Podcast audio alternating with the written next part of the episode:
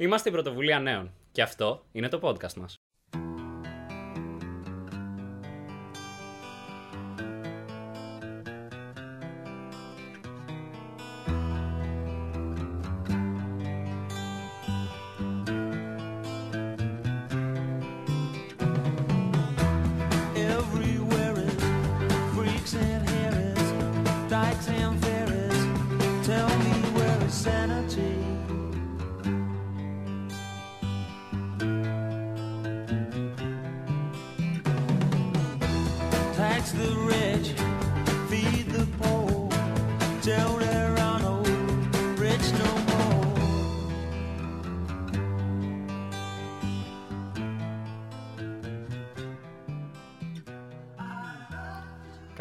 Καλώς ήρθατε σε ένα ακόμα podcast πρωτοβουλίας νέων. Την προηγούμενη εβδομάδα ο Πρωθυπουργός Κυριάκος Μητσοτάκης ανακοίνωσε το Freedom Pass ή αλλιώς το Pass Ελευθερίας. Το πολύ συζητημένο αυτό ζήτημα ε, θα σχολιάσουμε σήμερα μαζί με τον Πέτρο Αποστολάκη. Γεια σου Πέτρο. Καλησπέρα. Και τον Νίκο τον Βασιλόπουλο. Γεια σου Νίκο. Καλησπέρα. Και οι δύο είναι μέλη της πρωτοβουλίας εδώ και καιρό. Ε, Αρκετό. αρκετό, αρκετό καιρό. λοιπόν, αλλά ας ξεκινήσουμε πρώτα περιγράφοντας αυτό το Freedom Pass. Τι ακριβώς είναι, γιατί όσοι μας ακούνε μπορεί να μην έχουν κάποια εικόνα για το ποια είναι η στοχευσή του και τι ακριβώς ε, περιλαμβάνει σαν μέτρο. Πέτρο, θες να μας πεις μερικά πράγματα γι' αυτό; Ναι, ε, στην ουσία το Freedom Pass το οποίο θα δώσει, θα μοιράσει έτσι στις, ε, στη νέα γενιά η κυβέρνηση είναι μια προπληρωμένη κάρτα η οποία θα μπορέσει να εξαγγελθεί ε, στον τουρισμό, τον εγχώριο τουρισμό και σε άλλες ε, πολιτιστικές δραστηριότητες ε, εντός της χώρας. Ο σκοπό θα έχει στην ουσία να δώσει ένα, έτσι, ένα μεγαλύτερο κίνητρο στη νέα γενιά να εμβολιαστεί, παράλληλα με την τόνωση ε, του τουρισμού και θα μπορεί κάποιος να το λαμβάνει μέσω του gov.gr από τις 20 από ό,τι λέγεται Ιουλίου. Πριν φτάσουμε όμως εκεί, θα ήθελα να δώσουμε ένα context στη συζήτησή μας. Θα ήθελα να δώσουμε ε, ένα background. Πού ακριβώς είναι η νέα γενιά μετά από δύο σχεδόν χρόνια κορονοϊού; Και... Και... έχει και δύο. Ναι, εντάξει, μην το ξεφτυλίσουμε Ε, τελείω. φτάνουμε παιδιά σιγά σιγά στα δύο.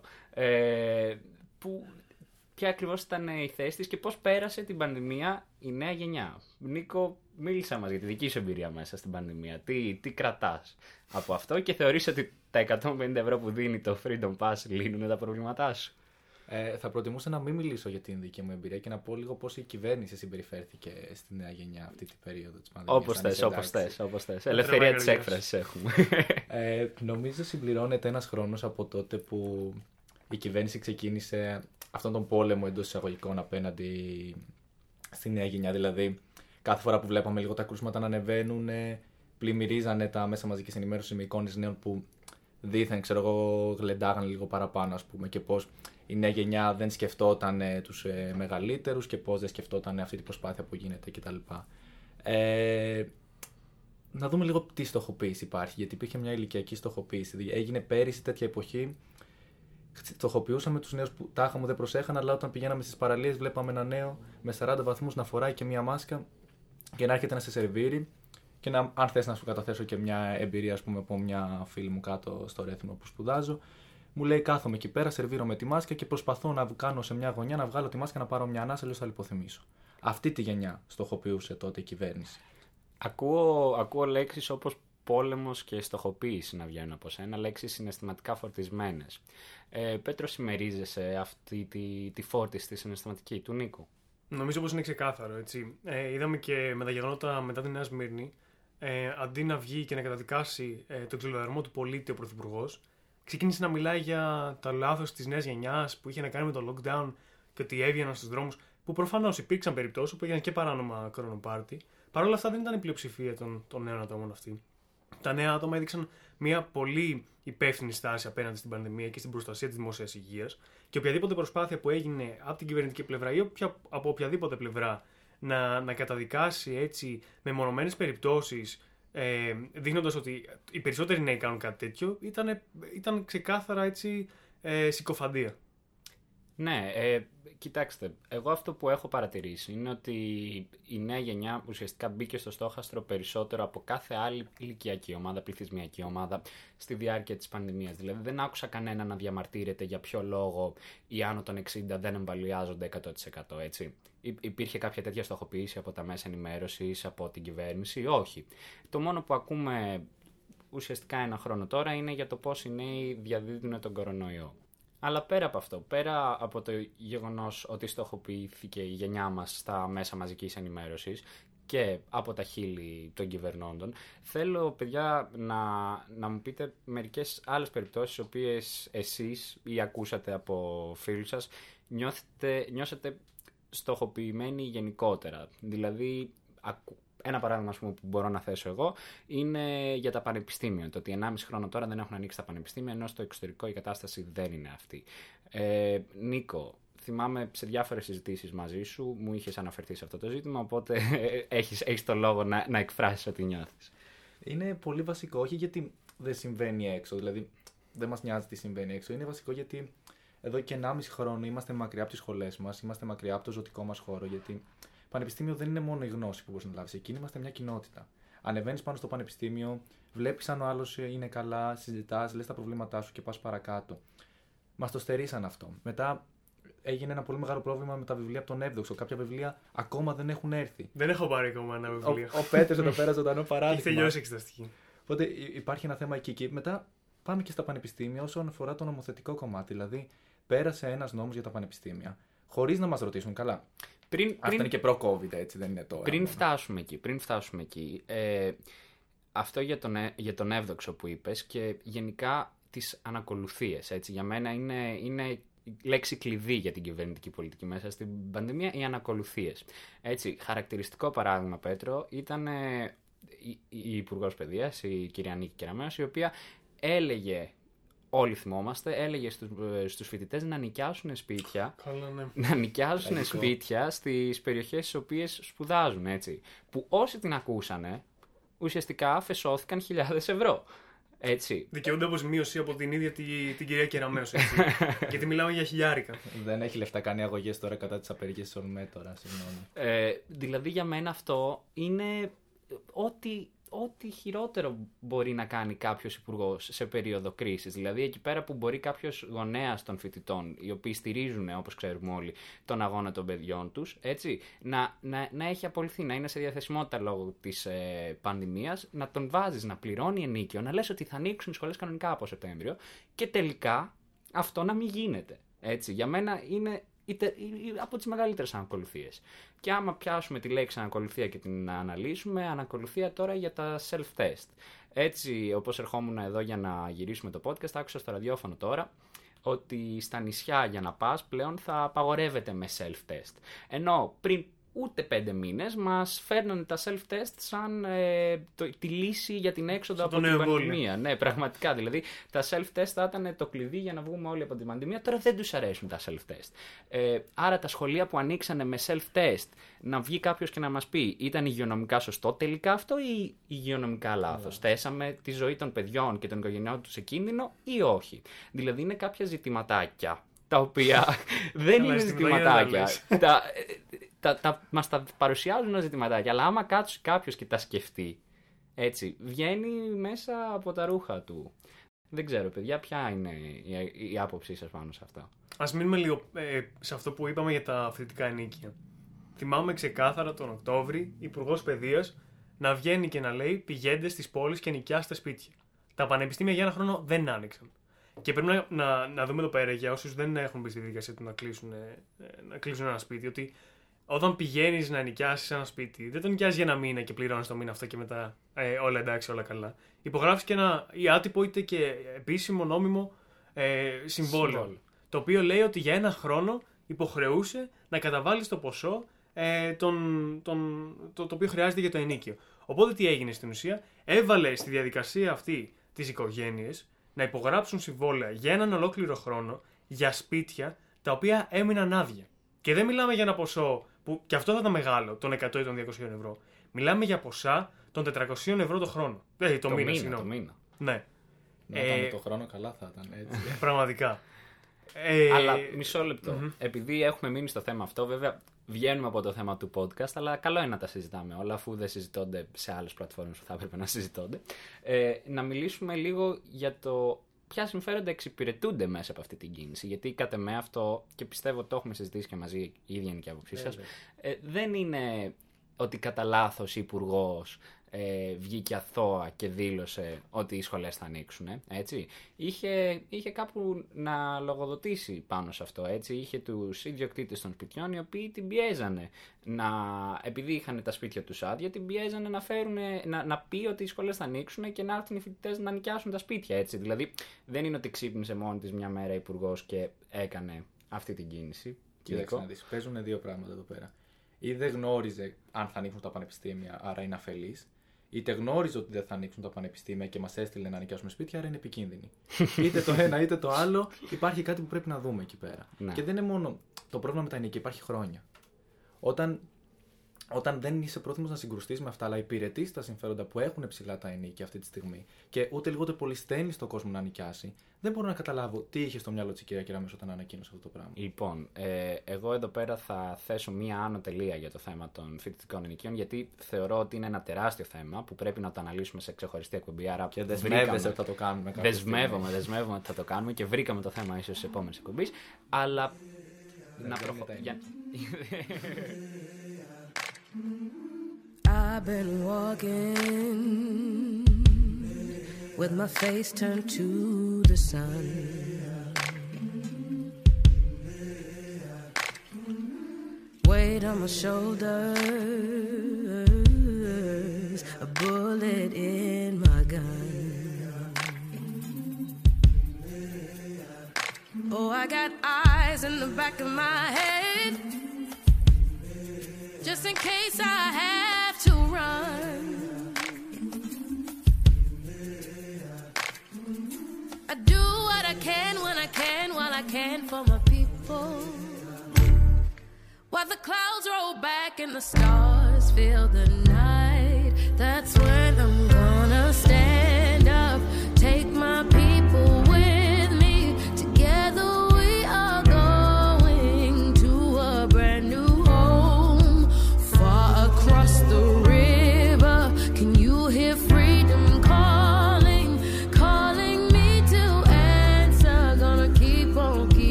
can feel it in my bones. για να προχωρήσουμε. Ε, αναφέρθηκες Νίκο πριν ε, στις νομοθετικές πρωτοβουλίες που έφερε η κυβέρνηση σε αυτό το διάστημα της πανδημίας. Ε, Πέτρο, μίλησέ μας για αυτές. Δηλαδή, ποιες πιστεύεις από τις νομοθετικές πρωτοβουλίες που ήρθαν στο, στη- στο Κοινοβούλιο μέσα σε, αυτά, σε αυτό τον 1,5 χρόνο επηρέασε πιο πολύ την νεολαία μ, με αρνητικό τρόπο, θα ρωτήσω εγώ, και γιατί. Ήταν, ήταν πολλές ε, πρωτοβουλίες. Ε, μία από αυτή ήταν το, το νομοσχέδιο του Υπουργείου Ενέργειας, του κ. Χατζηδάκη, πριν πάει στο Υπουργείο ε, Εργασίας, όπου ήταν καταστροφικό για το περιβάλλον, το είπαμε και στο προηγούμενο podcast, δεν μου αρέσει να επαναλαμβάνομαι, και καταστρέφει τις περιοχές Natura. Αυτό είναι καταστροφικό για τη γενιά μας, μακροπρόθεσμα, καθώς τα παιδιά μας δεν ξέρω αν θα έχουν κάπου να ζήσουν. Τώρα πάλι, καταστροφικό για τη γενιά μας ήταν και το νομοσχέδιο για τα εργασιακά. Το, το συζητήσαμε πάρα πολύ αυτή, αυτό το, το ζήτημα, το εξετάσαμε, κάθισε η ομάδα της πρωτοβουλίας και διάβασε ολόκληρο το νομοσχέδιο. Πήγε σε διαλέξεις καθηγητών ε, που αφορούσαν το, το νομοσχέδιο. Κάναμε ερωτήσεις στην ανοιχτή διαβούλευση και στο Βουλή Watch, οι βουλευτές σχετικά με το νομοσχέδιο. Και ήταν ξεκάθαρο ότι ήταν καταστροφικό για τη γενιά μας. Και τελευταίο και καλύτερο, το νομοσχέδιο για την παιδεία, το οποίο έφερε την αστυνομία μέσα στα πανεπιστήμια. Εμείς εξ αρχής είχαμε πει ότι ζήτημα ασφάλειας στα πανεπιστήμια υπάρχει. Δεν μπορούμε να κλείνουμε τα μάτια μας και να συζητάμε ότι δεν υπάρχει πρόβλημα. Δεν είναι όμως η λύση να βάζεις άτομα μέσα στη σχολή με αυτόν τον τρόπο, καταργώντας οποιαδήποτε αυτοδιοίκητο υπάρχει στα πανεπιστήμια και, και στην ουσία διαταράσσοντας όλη την, την, ε, την ισορροπία που μπορεί να υπάρχει σε μια ε, ακαδημαϊκή κοινότητα. Και για το νομοσχέδιο παιδείας, ήρθε τώρα και ένα καινούργιο για τα σχολεία, έχει κάποια θετικά ε, στοιχεία. Ε, μπορούμε να το παραδεχούμε αυτό. Είναι και κάποια πράγματα τα οποία και εμείς ως πρωτοβουλία παλαιότερα Τα προτείνουμε. ε, τα προτείναμε. Αλλά γενικότερα, παιδεία, εργασιακό και, και περιβάλλον ήταν από τα χειρότερα νομοσχέδια τα οποία είχα έρθει- ήρθαν. Και για τη νέα γενιά, αφορά, τη νέα γενιά αφορά πάρα πολύ και το νομοσχέδιο της συνεπιμέλειας. Της υποχρεωτικής συνεπιμέλειας. Το οποίο και αυτό πέρασε. Ε, να πούμε τώρα σε όσους ακροατές μας δεν το γνωρίζουν ότι το προηγούμενο μας podcast ασχολήθηκε εκτενώς με το εργασιακό νομοσχέδιο. Οπότε Να να, πάτε το να το δείτε, αν κοιτάξετε. δεν το να το έχετε δει. κοιτάξετε και αυτό. Ε, Και- Νομίζω, συγγνώμη λίγο. Ναι, ένα πες λεπτό. μας, Νίκο. Δεν είναι μόνο το τι πέρασε και η νομοθέτηση, είναι και πώς συμπεριφέρθηκε στη νέα γενιά καθ' όλη τη διάρκεια που πέρναγε αυτά που πέρναγε. Δηλαδή, περνάς πράγματα που σε αφορούν 100% αφορούν τη νέα γενιά, περιμένεις να αντιδράσεις η νέα γενιά και όταν αντιδράει, το μόνο που αντιμετωπίζει είναι η καταστολή. Δηλαδή, έβγαινε στους δρόμους Μα η νέα και γενιά. πριν φτάσουμε εκεί, πριν φτάσουμε εκεί, εγώ θεωρώ ε, από οποιαδήποτε σκοπιά και αν το δει κάποιος, ε, πολύ λάθος το γεγονός ότι δεν υπήρξε διαβούλευση με νέους ανθρώπους όταν αυτά τα νομοσχέδια ερχόντουσαν, έτσι. Προφανώς καλά, με αυτό είναι διάφορες χρόνιο πρόβλημα, βέβαια, ε, προφάσεις του COVID κτλ. Αλλά φέρνεις ένα νομοσχέδιο για την παιδεία και δεν μιλάς με τους μαθητές πριν για αυτό. Για τους φοιτητές. Καλά, αυτά Δηλαδή, γινόταν ανέκαθεν έτσι. Έχω να δω κυβέρνηση συζητάει με, ε, με μαθητές ή φοιτητές για την παιδεία χρόνια. Δεν Ποια νομίζω να έχει κυβέρνηση. γίνει ποτέ. Στην κυβέρνηση ε, παλαιότερα Πασόκ, Νέα Δημοκρατία. Νέα Δημοκρατία. ΣΥΡΙΖΑ. Η Νέα Δημοκρατία τώρα, τίποτα. Δεν Έτσι. μιλάει κανείς με τους με τους νέους. Δεν έχει νόημα Αυτό είναι να- καταστροφικό. να λέμε τι δεν γίνεται. Αλλά το θέμα είναι ότι όταν οι νέοι δεν χρειάζεται, δεν χρειάζεται να έρθει η κυβέρνηση στους νέους να πει θέλω να συζητήσουμε γιατί οι νέοι πάντα βρίσκουν τον τρόπο μέσα από τα συλλογικό τους όργανα και μέσα από, του, από δικούς τους τρόπους να πούν την άποψή τους. Και κάθε φορά που τη λένε αντιμετωπίζουν χημικά, αντιμετωπίζουν καταστολή και όχι μόνο αν κατέβουν σε κάποια διαδήλωση. Ο, κο- οι νέοι, και να το πούμε ξεκάθαρα, οι νέοι την περίοδο της πανδημίας φοβόντουσαν να βγουν στους δρόμους. Ναι, Έβλεπες γιατί- αστυνομικό και άλλαζε σε. Για, τους, δρόμο. ε, για κάποιες συγκεκριμένες πολιτικές ομάδες εδώ πέρα στην Ελλάδα, διαδήλωση είναι μόνο καλή άμα γίνεται στην Κωνσταντινούπολη. Άμα γίνεται στην Ελλάδα για τα ίδια ζητήματα που αφορούν και τους ε, τους Ακριβώς. Τούρκους και τις ε, τις γυναίκες στην Τουρκία, όπως για παράδειγμα ήταν στην Επιμέλεια, τότε είναι- είναι αρνητικές εδώ πέρα οι, οι διαδηλώσεις. Ήτανε- Και είδαμε ήτανε- και συγκεκριμένες ομάδες και κομματικές και πολιτικές που πήγαν και όλες και, και, Και συμμετείχαν στήριξαν. έτσι. Μόνο άμα γίνεται σε άλλη χώρα η διαδήλωση είναι καλή. Και μόνο άμα γίνεται σε άλλη χώρα παίρνει και θετική προβολή στα μέσα μαζικής ενημέρωσης. Δηλαδή, κλασικό κανάλι, δεν θα το αναφέρω τώρα για ευνόητους λόγους. Ήρωε. Πες τα, Καλά, πες πες τα, το Sky, πες δεν τα. θα Ήρωες οι άνθρωποι σύμφωνα με το Sky, λοιπόν. Ε, στην Κωνσταντινούπολη που διαδήλωναν. Και είναι πράγματι ήρωες. Ήταν ηρωική η αντίδραση των, Προφανώς. ε, ε, των ανθρώπων στην Κωνσταντινούπολη για τα δικαιώματα εκεί πέρα. Και προσέξτε, ήταν φοιτητές στην Κωνσταντινούπολη που διαδηλώναν για θέματα δικά τους. Την ίδια μέρα φοιτητές στην Ελλάδα να διαδηλώνουν για τα ίδια θέματα. Ήρωες στην Κωνσταντινούπολη απέναντι στον τύρανο Ερντογάν. Μπαχαλάκιδε οι Έλληνες φοιτητές απέναντι στον ε, μεταρρυθμιστή Μητσοτάκη. Δηλαδή κάτι υπάρχει, μάλλον έχουμε ένα έλλειμμα δημοκρατίας που πρέπει να δούμε. Όχι, είναι, είναι δύο λέξεις που το περιγράφουν αυτό. Λίστα πέτσα. Για μένα. δηλαδή.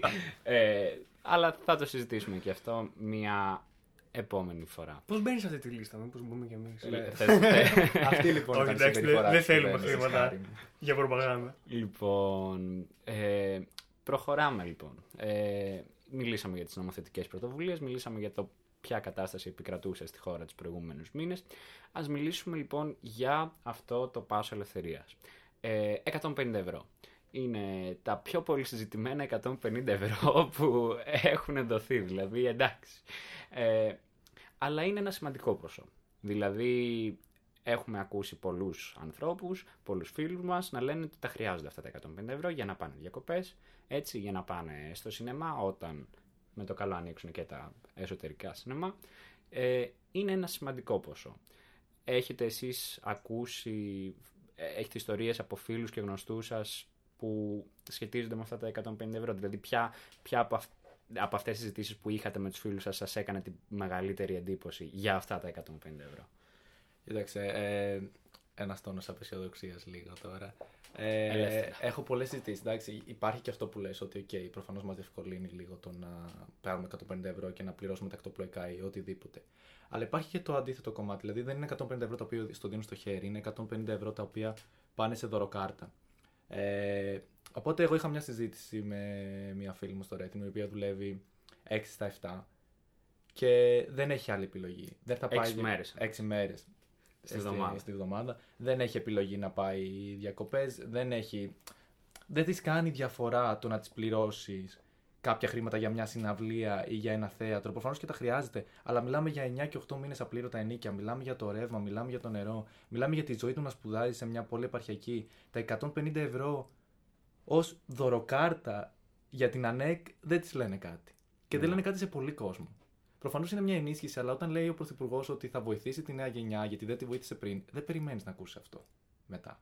Και το είπες, συγγνώμη, πολύ ναι, ναι. σωστά. Πέρα από εντάξει, τα μικρά θέατρα και τα θέατρα γενικότερα που στηρίζουν έτσι, το κομμάτι του πολιτισμού, ένα μεγάλο ποσό από αυτά τα 150 μαζεμένα από όλους τους νέους θα πάνε σε συγκεκριμένους ε, ιδιοκτήτες ε, εταιριών και αεροπορικών και ακτοπλοϊκών. Είναι συγκεκριμένο. Όταν βγαίνει κατευθείαν στόχευση το εταιρεία ε, με αεροπορική. Πριν πάμε εκεί. Θα το Όχι, συζητήσουμε. να πάμε, μην- άρχισε θα, να το θα πει, το να συζητήσουμε. Α, όχι, για να μην χάσουμε αυτό, αυτό που είπες εσύ, Νίκο. Γιατί και εγώ, Οκ. όλοι μας έχουμε να πούμε πολλά θέματα, πολλά πράγματα γι' αυτό. Αλλά είπες Θα κάτι. βγει μακρύ Νίκο, αυτό το, το podcast. Ναι, ναι, ναι. ναι. είπες, είπες κάτι, Νίκο, που εγώ θέλω να σταθώ. Βγήκε ο Πρωθυπουργός ε, σε ένα έτσι μίνι υπουργικό συμβούλιο. Δεν ξέρω όσοι το έχουν παρακολουθήσει. Εγώ είχ- πήρα μια γεύση Συγχαρητήρια. ε, μαζί με διάφορους υπουργούς, την κυρία Μενδώνη και τα λοιπά. Και, και είπανε μερικά πράγματα. Ε, εγώ στο μυαλό μου κράτησα δύο πράγματα. Πρώτον, τη φράση που αναφέρθηκες εσύ, ότι βγαίνει ο Πρωθυπουργός και λέει ότι οι νέοι μας έχουν περάσει πολλά και μίλησε για τα προβλήματα της νεολαίας. Κάτε με πολύ σωστά. Δηλαδή, δεν είναι ότι δεν τα ξέρουν. Τα ξέρουν τα προβλήματα που έχουμε και που είχαμε το προηγούμενο διάστημα. Ε, αλλά μετά σας λέει, εντάξει, 150 ευρώ θα τα λύσουν. Και μετά μίλησε η κυρία Μενδώνη πάνω, μέσα σε αυτή τη συνέντευξη και είπε μία λέξη για μένα ντροπή, πραγματικά ντροπή. Ε, αντίδωρο. Είναι ένα μικρό αντίδωρο. δεν ξέρω, δεν ξέρω αν η γυναίκα. Αλληλούια. Δεν ξέρω, αν, δεν ξέρω αν η γυναίκα ήθελε να το πει. Δεν ξέρω αν της το γράψανε να το πει. Ή δεν ξέρω άμα ισχύει η φράση γλώσσα λανθάνουσα αλήθεια λέγει. Στην περίπτωση αυτή. Αλλά είναι δυνατόν. Είναι δυνατόν να, να, έχ- να, να μιλάμε για όλη αυτή τη συμπεριφορά της κυβέρνησης απέναντι στην νεολαία. Το, τη θέση που βρίσκεται η νεολαία σε αυτή την περίοδο, έτσι, για τα πληρωτανίκια μας με τη Σπινίνικο και όλα αυτά τα ζητήματα. Και να βγαίνει υπουργός αυτής της κυβέρνησης και να μιλάει για αντίδωρο. Δηλαδή, πού βρισκόμαστε. Φάτε πού πάντες βρισκόμαστε. Πού βρισκόμαστε. Ε, Εμένα, ε, εγώ αυτό το κράτησα με πολύ αρνητικό πρόσημο. Δεν ξέρω, εσείς παιδιά. Αλλά ναι, αυτή ήταν μια παρατήρηση που ήθελα να κάνω πριν φύγουμε από αυτό. Και τη το θέμα. συγκεκριμένη ε, φράση, τη συγκεκριμένη λέξη την έχει χρησιμοποιήσει ο Κυριάκος Μητσοτάκης εκλογικά για να κάνει κριτική στην προηγούμενη κυβέρνηση που έδινε επιδόματα. Ακραίο. Αναντιστοιχεία στο, στο λόγο τους. Πόσες αναντιστοιχίες αυτή η κυβέρνηση πια, δηλαδή. Δεν υπάρχει. Πάντως. Δεν ξέρω, δεν ξέρω πώς το έχουν στο μυαλό τους, δεν ξέρω αν πιστεύουν ότι βοηθάει πολύ. Ε, Ενδεχομένως να βοηθήσει κάποιους ε, συνομιλίκους μας να κανονίσουν διακοπές ενώ δεν θα μπορούσαν να κανονίσουν, αλλά το πρόβλημα παραμένει και πάλι από Σεπτέμβριο θα το βρούμε, δηλαδή δεν είναι κάτι. Ναι, αυτό που είπαμε και πριν, πρέπει να αναρωτηθούμε ε, ότι, και να δούμε ότι 150 ευρώ για ταξίδι μπορείς να τα χρησιμοποιήσεις αν μπορείς να κάνεις ταξίδι, όχι αν, αν δουλεύεις Ακριβώς. σεζόν από τον Μάιο μέχρι τον Οκτώβριο, χωρίς ρεπό, χωρίς τίποτα. Πρέπει να έχεις και, και το πλεονέκτημα, έτσι, το προνόμιο να μπορείς να τα χρησιμοποιήσεις για να πας κάπου ταξίδι. Που και πάλι ε, βλέπουμε ότι οι τιμέ στον τουρισμό αυξάνονται συνεχώς μαζί με τα ενίκια. 150 ευρώ μόνα τους δεν είναι και η τέλεια τιμή για να μπορεί, μπορέσει να πάει κάποιος ε, διακοπές. Προφανώς δεν υπομονε- υπονομεύουμε το ποσό αυτό. Παρ' όλα αυτά, χρειάζεται και κάποια ακόμα για να πάει κάποιος διακοπές, τα οποία που θα τα βρει μέσα από μια, μετά από μια πανδημία. Με την ανεργία στη νέα γενιά να φτάνει το 39,2%. Αλλά κανείς δεν βλέπουμε να μιλάει γι' αυτό. Δεν βλέπουμε ένα μακροχρόνιο ε, πρόγραμμα καταπολέμησης της ανεργίας των νέων. Είμαστε η χειρότερη χώρα στην Ευρώπη στην ανεργία των νέων. Και κανείς δεν μιλάει γι' αυτό. Μιλάμε για 150 ευρώ τα οποία δίνουμε για τουρισμό. Αυτό είναι πραγματικά εξοργιστικό. Και πανηγυρίζουν κιόλας έτσι, δεν είναι μόνο αυτό. Ναι. Ε, τι να πούμε τώρα για όλα αυτά που λέτε. Προφανώς και όσοι έχουμε μια εικόνα για το τι συμβαίνει, τα βλέπουμε καθημερινά.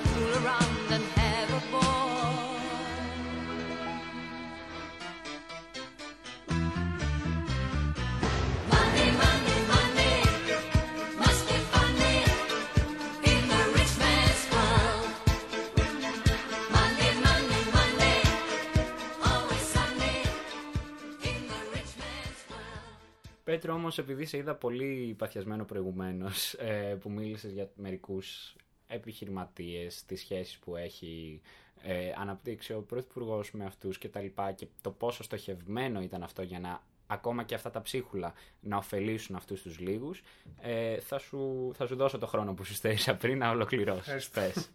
Ναι, ε, είδαμε ότι τα χρήματα αυτά θα πάνε σε συγκεκριμένε.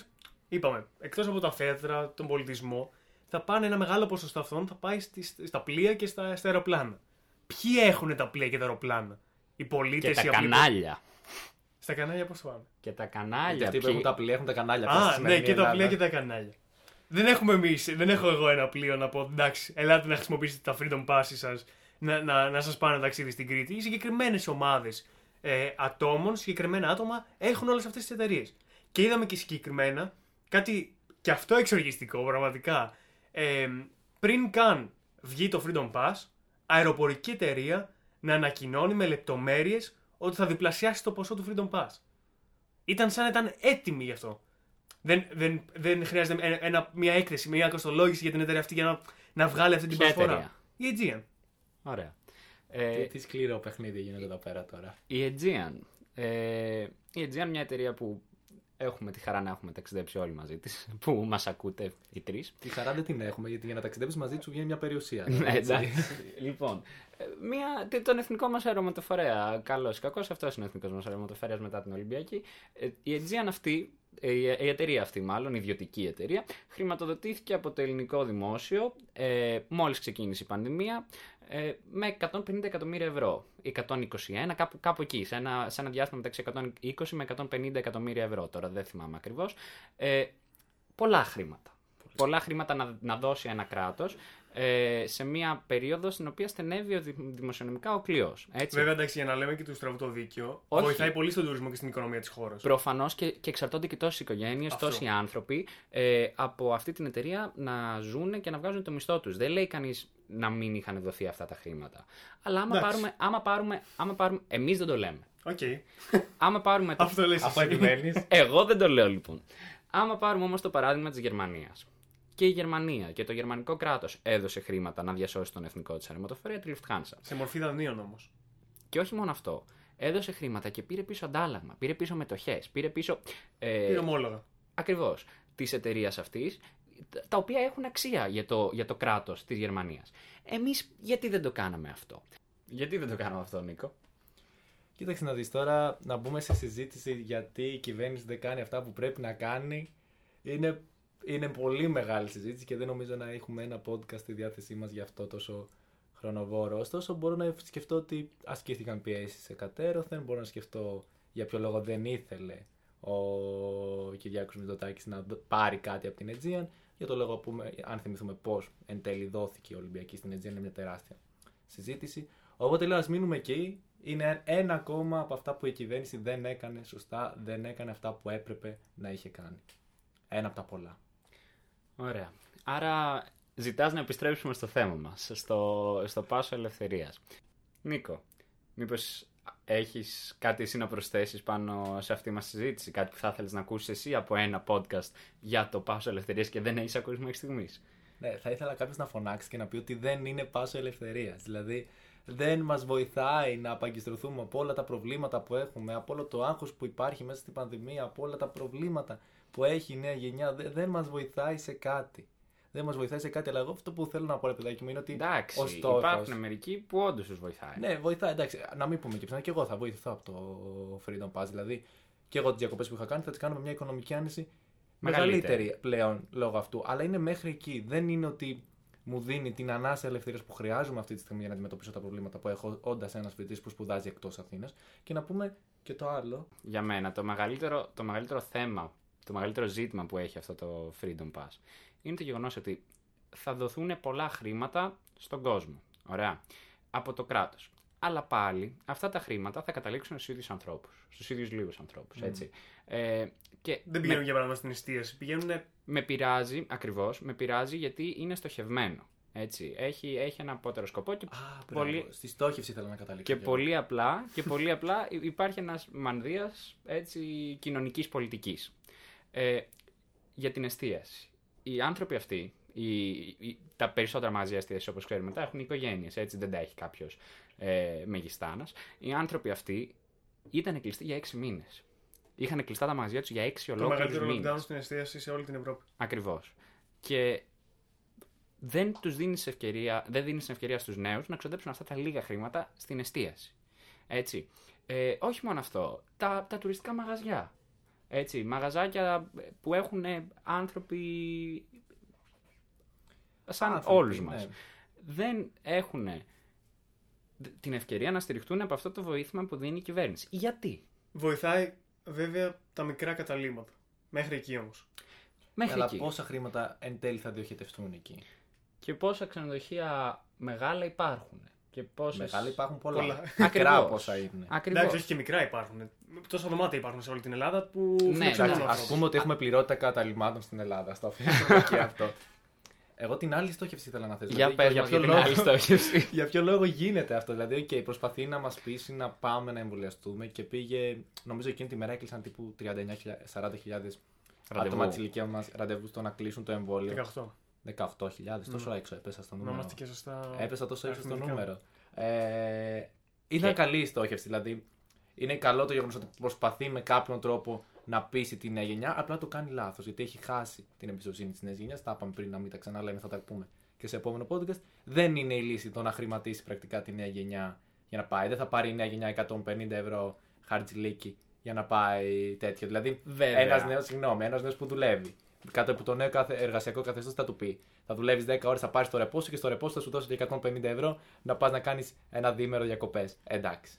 Βέβαια, ε, καθώς έκανα ένα, μια μικρή έρευνα για το podcast, ε, διάβασα μερικά άρθρα τα οποία μιλάγανε για πειράματα, ας πούμε, πειράματα, έρευνες, οι οποίες είχαν γίνει ε, σε άλλες χώρες του κόσμου για το πόσο αποδοτικό είναι το να δίνεις οικονομικό κίνητρο για να πάει κάποιος να εμβολιαστεί κατά του COVID.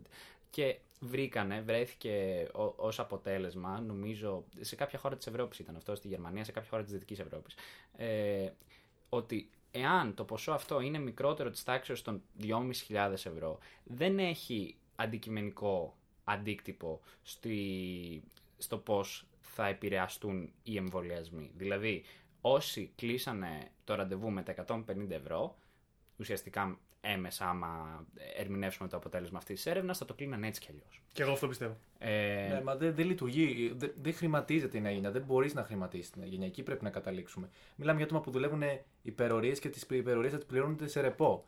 Το να πα- μαζέψει δύο ρεπό και να σου δώσουμε 150 ευρώ για να πας να κάνεις διακοπές δεν είναι η λύση. Όσα λεφτά και αν έδινε, πρέπει. Δεν, έχει χάσει την εμπιστοσύνη της νέας γενιάς η κυβέρνηση και δεν πρόκειται να τυπήσει με δωροκάρτες και τέτοια πράγματα. Αυτό το κλασικό που λένε όλοι ότι επειδή δεν τα χαμηλά ποσοστά στη νέα γενιά, λέει άντε πάρτε και 150 Λες ευρώ να να κάνετε μυρίσαμε, διακοπές. να μυρίσαμε κάτι είναι, στον είναι, αέρα. είναι αυτό το meme, το meme, δεν ξέρω, που, που, που έχει τη δεξαμενή με το νερό να έχει τη σχισμή και να τρέχει το νερό έξω και να είναι ο άνθρωπος να έχει στο χαρτί το ένα αυτοκόλλητο και να το βάζει πάνω και να είναι τα 150 ευρώ. Όποιοι το έχετε δει θα καταλαβαίνετε τι λέω. Οι Εμβολιαστείτε. Οι υπόλοιποι δεν πειράζει, θα το Εμβολιαστείτε, ψάξετε. παιδιά, αυτό είναι το σύνθημα. Ναι, συμφωνώ με αυτό. Κάντε το εμβόλιο, δηλαδή πραγματικά τώρα είναι κάτι τόσο. ε, τόσο αυτονόητο. Το έκανες, πες μας, έπαθες κάτι; Όχι, δεν έπαθα κάτι. Ούτε εγώ έπαθα κάτι. 5G πιάνω, αλλά δεν νομίζω να Κολλάνε λίγο τα Πιάνουμε. κέρματα στο μπράτσο μου, δεν πειράζει, είμαστε καλά. Όχι, τα, τα κέρματα κολλάνε άμα δεν κάνεις μπάνιο μετά το εμβόλιο. Οκ, μετά από αυτό το περίεργο αστείο. Ε, νομίζω ήρθε η ώρα για να πάμε σιγά σιγά προς το κλείσιμό μας. Πέτρο, έχεις κάτι να μας πεις ως κλείσιμο; ναι, ε, ένα, ένα γενικότερο μήνυμα. Νομίζω ότι το βλέπουμε σιγά σιγά και είναι πασιφανές σε όλα, άτομα, της- σε όλα τα άτομα της, της γενιάς μας ότι τα προβλήματα τα οποία ε, βλέπουμε μπροστά μας δεν πρόκειται να λυθούν από μόνα τους.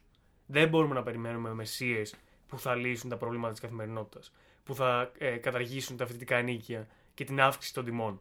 Είναι καιρός για τη νέα γενιά να οργανωθεί, να συσπηρωθεί και να κινητοποιηθεί και να πολεμήσει μόνη της για να αλλάξει όλα αυτά ε, τα, τα κακό κείμενα. Δεν θέλω να πω περισσότερο. Νομίζω θα έχουμε και άλλα podcasts ε, στο μέλλον για να συζητήσουμε τα διάφορα ζητήματα. Θα Εγώ κάνουμε και ένα πάντως, για τα φοιτητικά Μετά από αυτό ενίκεια. το κλείσιμο νιώθω έτοιμος να παλέψω. Νίκο, εσύ πώς νιώθεις; Νιώθω πανέτοιμος και εγώ Ε, Ολοκλήρωσε τα αρχικά, γιατί Ναι, σε ναι, ναι. λίγο βάνασα. Δεν πειράζει, έτσι το αξίζει. Για πες. Εγώ θέλω να, να κλείσω Θα με το αυτό κόψω που αυτό. είπα στην αρχή. Έχετε κάτι να λύσετε μεταξύ Πες. σας. ε, κάτι που είπα στην αρχή για την κοινότητα που υπάρχει πάνω στο πανεπιστήμιο και είναι το μήνυμα που πρέπει να στείλουμε προς τα έξω. Δηλαδή, στην ενότητα έχουμε δύναμη, στην ενότητα έχουμε φωνή. Ε, βγείτε εκεί έξω, ενημερωθείτε για αυτά που γίνεται, κοιτάξτε τι γίνεται γύρω σας και αναλάβετε δράση. Υπάρχουν πάρα πολλά που μπορούν να γίνουν από μια πορεία μέχρι σε μια συνάντηση, μια συζήτηση, μια. το οτιδήποτε. Βγείτε και έξω, σταματήστε δηλαδή. Βγείτε και έξω και φωνάξτε. Αυτό έχει, έχει μεγάλη σημασία αυτό να το πούμε εκεί έξω. Όλα είναι στο χέρι μας στο τέλος της ημέρας. Ωραία, το, το κρατάμε αυτό. Καταρχάς να ευχαριστήσω και τους δυο σας που ήσασταν, που μου κάνετε την τιμή μάλλον να βγούμε σε αυτό το podcast μαζί και να συζητήσουμε αυτό το θέμα. Να ευχαριστήσουμε και όλους εσάς που μας ακούσατε. Ε, στείλτε μας στο, στο Instagram, στο Twitter, γενικά στα μέσα κοινωνικής δικτύωσης μερικά feedback για το πώς βλέπετε τα podcast να πηγαίνουν, γιατί όσοι μας στείλετε μηνύματα τις προάλλες για το πρώτο μας podcast, μας ενθαρρύνετε πραγματικά να συνεχίσουμε αυτή την προσπάθεια και σας ευχαριστούμε. Καλή συνέχεια σε όλους με ό,τι κάνετε.